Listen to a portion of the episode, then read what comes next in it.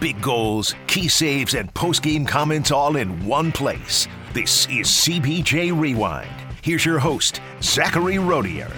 Last night, the Columbus Blue Jackets fell to the Dallas Stars 5-3 at the American Airlines Center in Dallas. 27 seconds into the first period, the Dallas Stars and Thomas Harley broke the ice with a goal, but then the Blue Jackets bounced back at 4:37 in the period when Dmitri Voronkov got his first NHL goal. Up the left side now, Cole Sillinger. To the top of the left wing circle, he went to take a shot, he got hit and knocked down just as he was taking the shot. Cole gets it back, throws it in front, and there's a score! That puck goes off Dmitri Voronkov, and Voronkov has just picked up the first goal of his National Hockey League career, and that makes it a 1-1 game. Welcome to the NHL, Dmitri. The Blue Jackets then took the lead at 13:41 in the period when Damon Severson got his first goal as a Blue Jacket.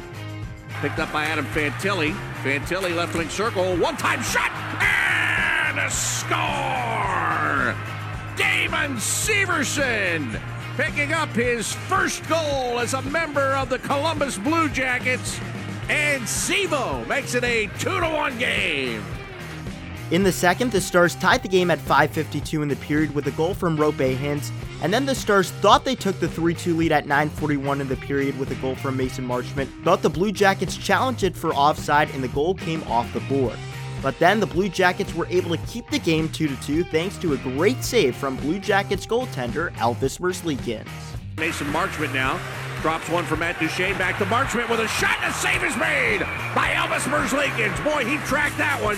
He saw the pass, he saw Marchment coming down the left wing side ready to shoot, and he said no.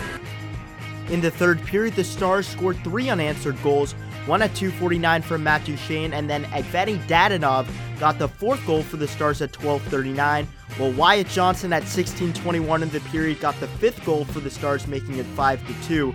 But Sean Kuraly and the Blue Jackets did not quit, and he made it 5-3 at 17:10 in the period.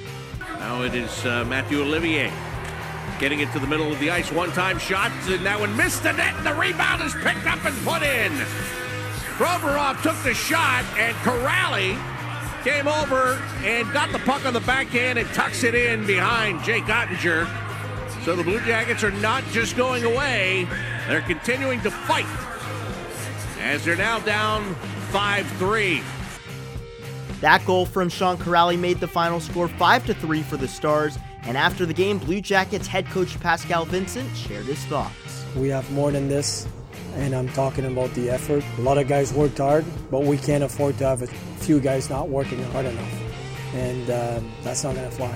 It's not going to fly now, it's not going to fly after Christmas, it's not going to fly ever.